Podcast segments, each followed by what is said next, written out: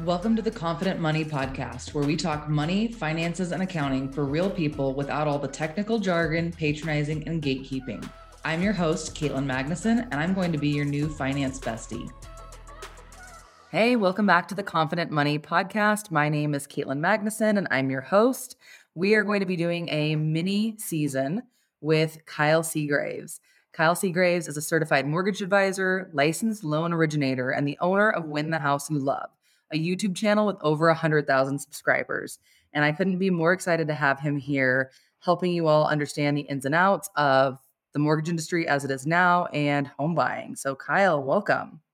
Thank you so much for having me, Caitlin. I am excited to go through this series because uh, so much of home buying, I think, is maybe not intentionally confusing on purpose, but it can be really confusing and overwhelming. And it's nice to break things down into uh, kind of different sections or step by step through the process to help people feel more confident as they work through it. Absolutely. I couldn't agree more. And having bought a house right after the last recession, I know that things have changed a lot in that time because I yes. then purchased again in 2019 and it was a very different ball game. And I think it's really different even now, just a couple of years later. So very excited. We're going to be talking in this episode about credit and the ins and the outs of what you kind of need to know, what credit scores are, what the ranges are, scoring models, soft pulls and hard pulls. So Kyle, I'm going to just let you take the stage here. Let's dive face first into credit, which I know a lot of our listeners are probably like, oh God, I don't even know. And like, what if the models aren't accurate? What if I'm not looking at the right information? What do I do? So let's start with what credit scores are and how to go about finding them. Yeah. So a credit score, first of all, is just a model, and there's several different types of models, but it's basically just this algorithm that takes into account your financial history based on when people give you debt. So things like a credit card or a car loan or uh, student loans, different things like that. And so there are three different credit scores that every single person has. Uh, you have one with Experian, one with Equifax, and one with TransUnion. So three different credit bureaus, as they're called. And there's different types of scoring models that lenders will use before they approve you for a loan. So, for instance, a car dealership is going to look at one type of model, a mortgage lender is going to look at another type, a credit card company is going to look at another type. And unfortunately, it's complex and confusing, and I wish it was more simple. But ultimately, you don't have to be a credit master to get approved for a loan that's going to save you more money and interest all we need to do is keep a couple things in mind to make sure that our credit is on track to buy a home. And if it's off track, there's a couple things we can do to get a little bit back on uh, the right track. So, really, the, the first thing that you want to do is begin getting a good idea of where you're at with your credit to begin with. And so, this is where people commonly will go to something like uh, Credit Karma or Credit Sesame, and they'll see their score online for free. Um, and usually they're only going to show you one score. Often it's Experian, and it's used with what's called a Vantage scoring model. So there's two big scoring models. There's uh, Vantage and there's FICO. Vantage is commonly used in the auto world. FICO is what's used in the mortgage world. Now, inside of each of those, so there's several different Vantage scores, several different FICOs, and ultimately, you don't have to know them. You don't have to understand what score is being used, but it's helpful uh, to understand first that there is a difference between these models. And so, what you see on something like Credit Karma is going to be different than what a mortgage lender might see with your credit score. And these different scoring models just look at uh, things a little bit differently. For instance, FICO might look at your payment history differently than Vantage Score might. Vantage Score might look at your average age of credit history uh, than FICO might. So when we're looking at these sites that have your credit score, like Credit Karma or anything that's available online for free, you're going to be getting what's called a soft pull credit score. Now, a soft pull means that this will not impact your credit score at all. So you can log on, look at your score for free, um, and have zero impact to your credit at all. It will not create an inquiry, meaning someone checked your credit score. That will not happen. When you apply for something like an auto loan or a credit card or a mortgage, you get what's called a hard inquiry. And this is where a lender looks at your full credit profile uh, and it actually puts on a little inquiry onto your credit report. Now, inquiries only impact 10% of your credit score. So it's not the end of the world. The sky's not going to fall just because you got an inquiry put on your credit report, even though I think a lot of people teach that for some reason. Like uh, if you get an inquiry, it's the worst thing in the world. It really is not. But um, those are the really the big things that we need to know about credit as we're going through this process. You don't have to understand the models and the intricacies. We don't have to try to game the system. You can go really deep into credit and figure out how these algorithms work and try to game them to get higher and higher and higher. But ultimately, when, when we're going from just trying to optimize your credit to buy a house, you don't have to understand the deep complexity of credit. If you're wanting to go from like a 720 credit score to like an 820 credit score, then maybe we need to get in the weeds a little bit more about like how did the strategies work. But if we're just trying to say we think we're in the mid 600s, but we want to buy a home, we don't really need to understand the intricacies here. So, the confusing part for a lot of people though is that when they log on to Credit Karma, they see their soft pull credit score and they only see one. But then they talk to a lender and that credit score likely is going to be different than what they saw in Credit Karma. And often it usually ends up being around 20 points lower that a mortgage lender will see your credit score than what they see on Credit Karma. And so what we can use Credit Karma for is or any soft pull site is tracking the momentum of the credit score. We don't actually care about the number specifically, whether it's a 620 or a 634 or whatever that number exactly is. We just want to see are the habits that we're doing with paying back debt and spending money increasing the credit score or lowering it because we obviously want that to continue increasing if that's uh, where we need to be. Hey, if you're enjoying the show, make sure you subscribe and join our community at confidentmoneypodcast.com, where we share resources and all of the money happenings. Plus, you can send feedback and suggestions for what you'd like to see covered in future episodes. That's confidentmoneypodcast.com. Okay, back to the show.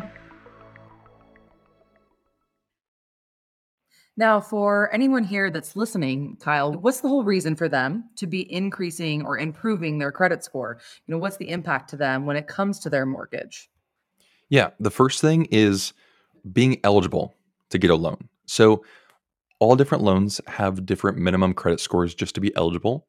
And then, after we're eligible for a loan, uh, the higher the credit score that we have, the easier it is to get approved and the better terms that we're going to get. So somebody with a 620 credit score is going to get a higher interest rate on their loan than somebody with a 720 credit score.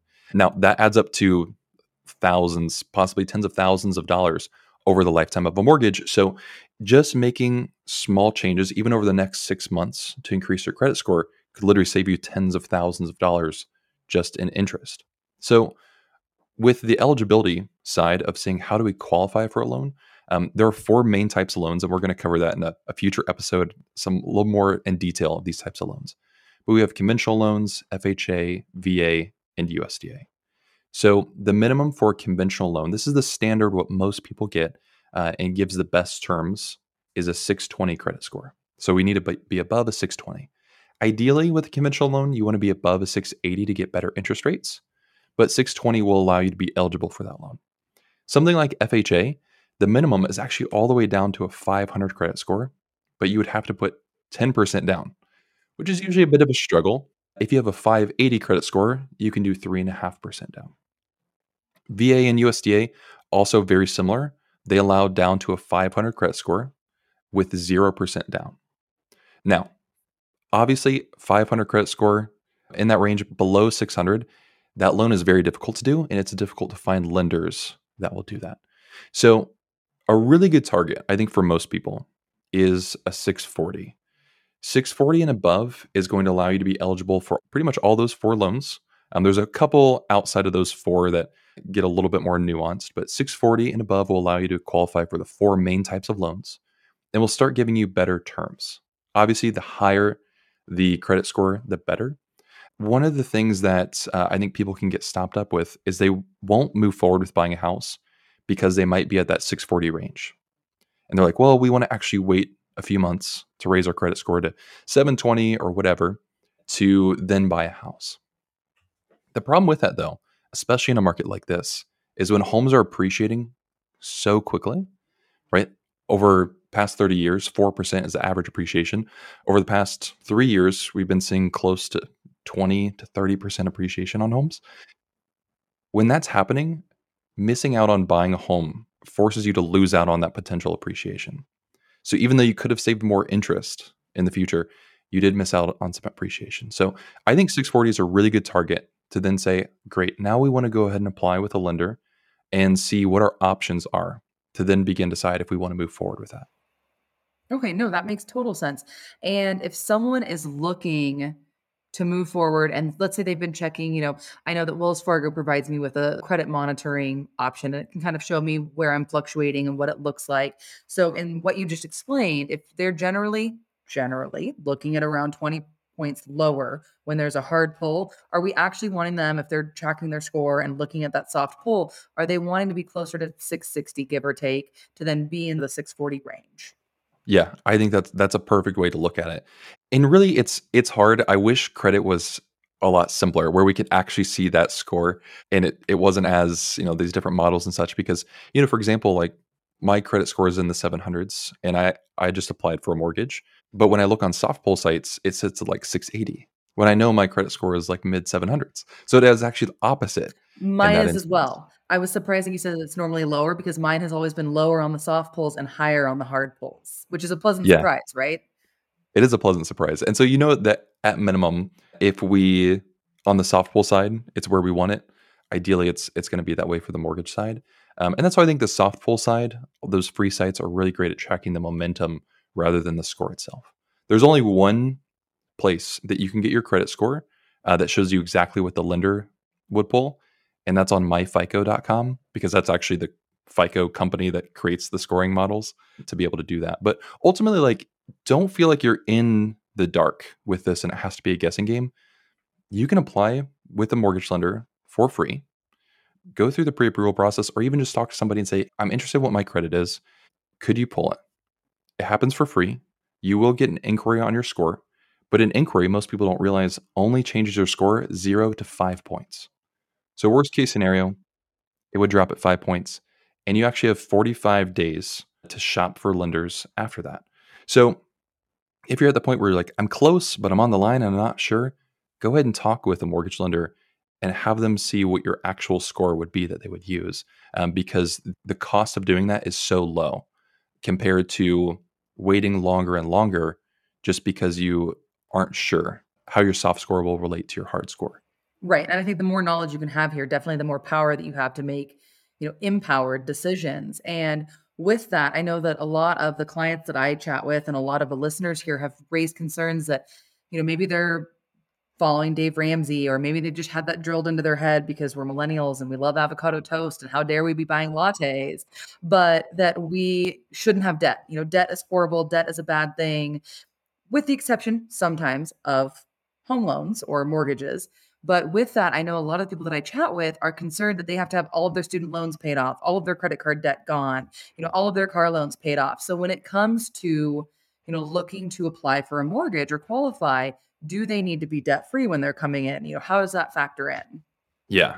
So I think with any financial decision, one of the best places to start is internally because there's so much emotionally packed into the decisions we're making about finance because they're usually not logical and based on numbers, they're actually built on a lot of shame. So a lot of people have shamed us into making should statements about our finances. So anytime you start with evaluating what should I do next with my finances and it starts with I should be doing this, let's take just a like maybe a day or two to see where where did I hear that? Is this rooted in a level of shame coming with it? Because things like I should be debt free before I buy a house isn't really based on a lot of logic or financial data, it's based on a lot of shame around, oh, I shouldn't have debt. Okay, the should. Let me figure out where did the should come from? And is that actually true? So you absolutely can qualify for a loan and be really successful financially with student loans, with auto loans, with a mortgage, and with credit card debt. Absolutely possible, and possible to be financially successful with those as well. Now, then it comes down to a matter of preference. Are these the things that I want? That's a different conversation. You can have a preference of saying, I don't want to have this type of debt. For me, I think what is best is the only debt that I am hesitant about people having before they buy a house is if they have a credit card with a large balance that they can't pay off. If you have a credit card that's sitting probably close to like 20 to 25% interest, even if it's a 10, 15. These are really high interest payments. and it's not a credit card that you're using for points and paying off cyclically if you're if it's like continuing to grow to me it's not only is the cost of that credit card going to be significant and we could use money to pay that down but it also can be an indication of maybe uh, where we're at financially um, we're not ready to take on all the other costs of buying a house so that's the only instance in which i would say if you have credit card debt that keeps accumulating maybe we look at addressing that before we then start to look at buying a house.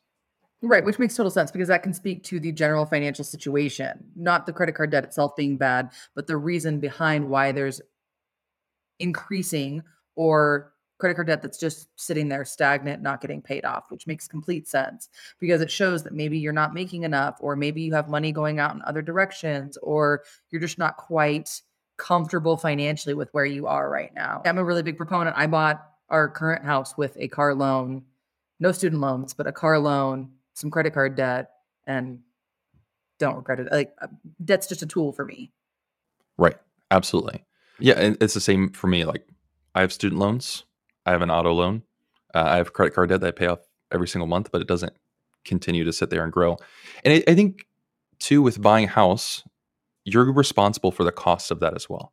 So if something with happens with your furnace, even just the general cost of moving into a home, uh, if you're looking at you know, changing locks and handles and fixtures and paint and everything else that goes with it, you don't want to start putting all those expenses on a credit card.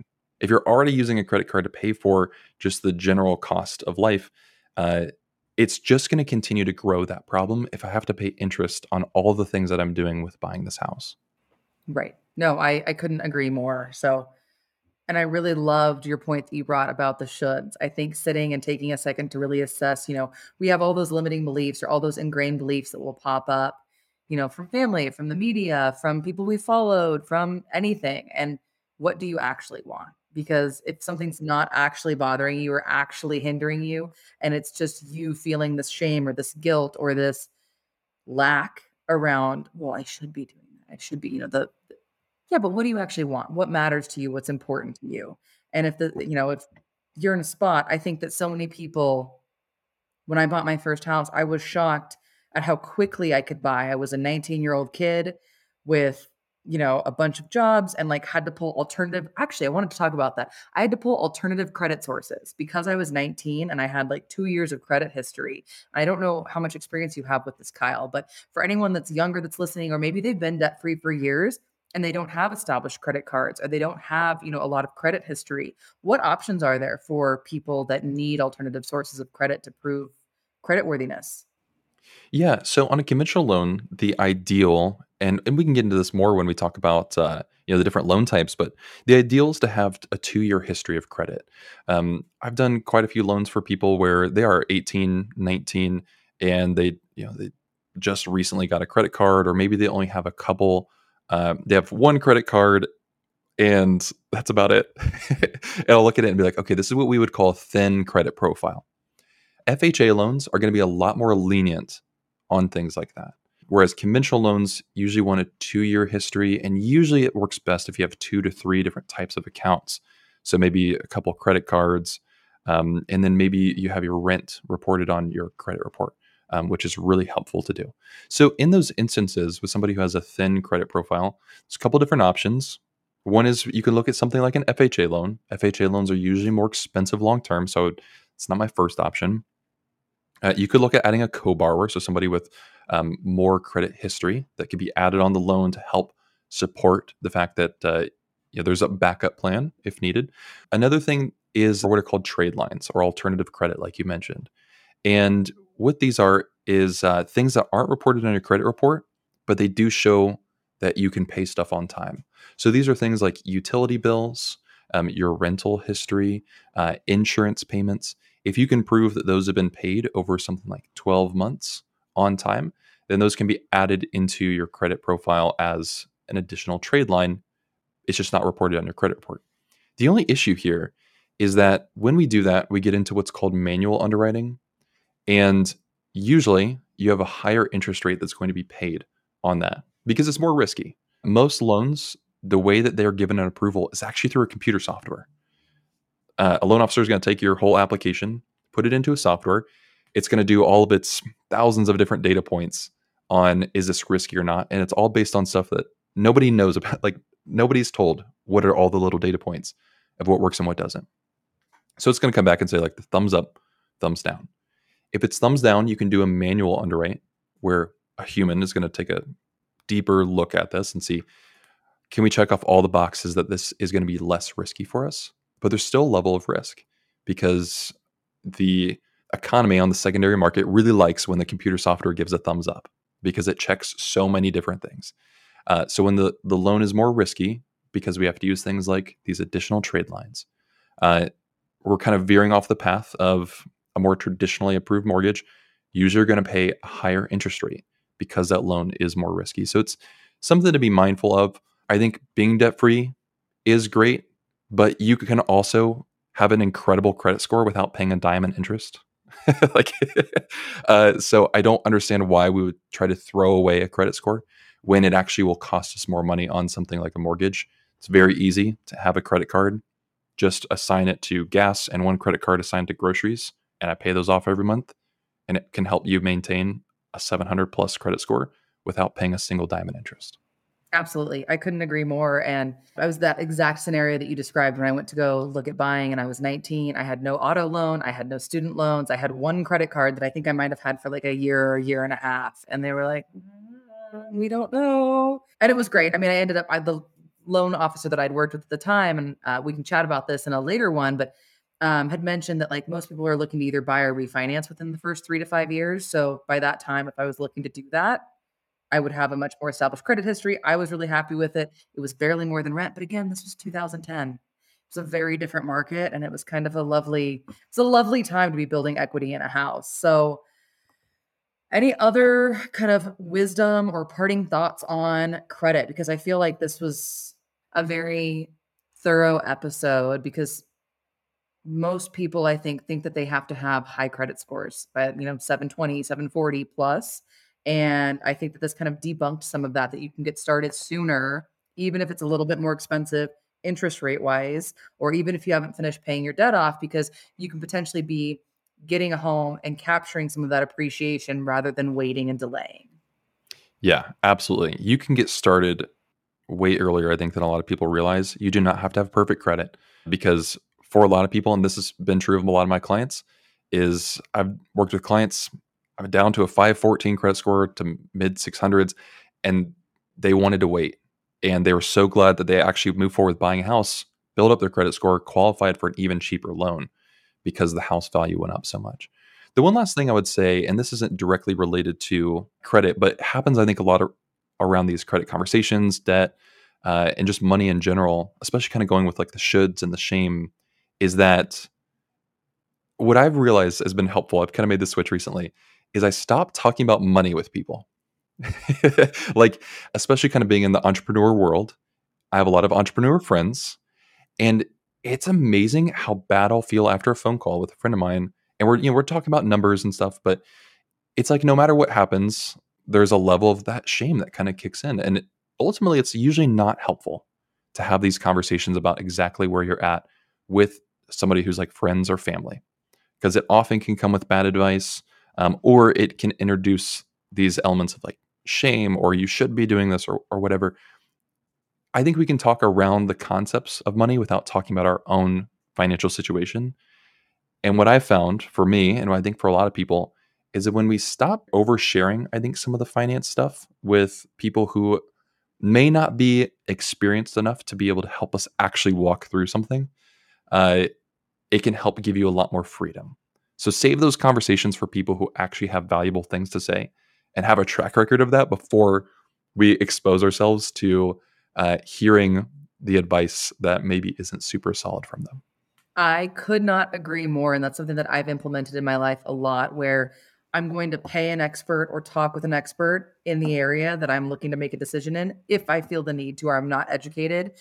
And then I will form my own opinions, my own decisions, decide what's right for me Mm-hmm. and then maybe notify the people around me or you know if that needs to be done but i think that so often we look for external validation and thoughts that it can muddy our internal mental waters yeah yeah Well, Kyle, thank you. Next episode, we're going to be talking all about different types of loans and diving really deep into those. So we'll chat with you all soon. If you loved this episode, make sure to leave a five star review for a chance to win a free financial strategy session with yours truly, Caitlin Magnuson. We do the drawing the first week of every month, and to be eligible, you'll want to leave a five star review and include your IG handle so we can contact the winner. I'll see you next time where we'll chat real finances for real people.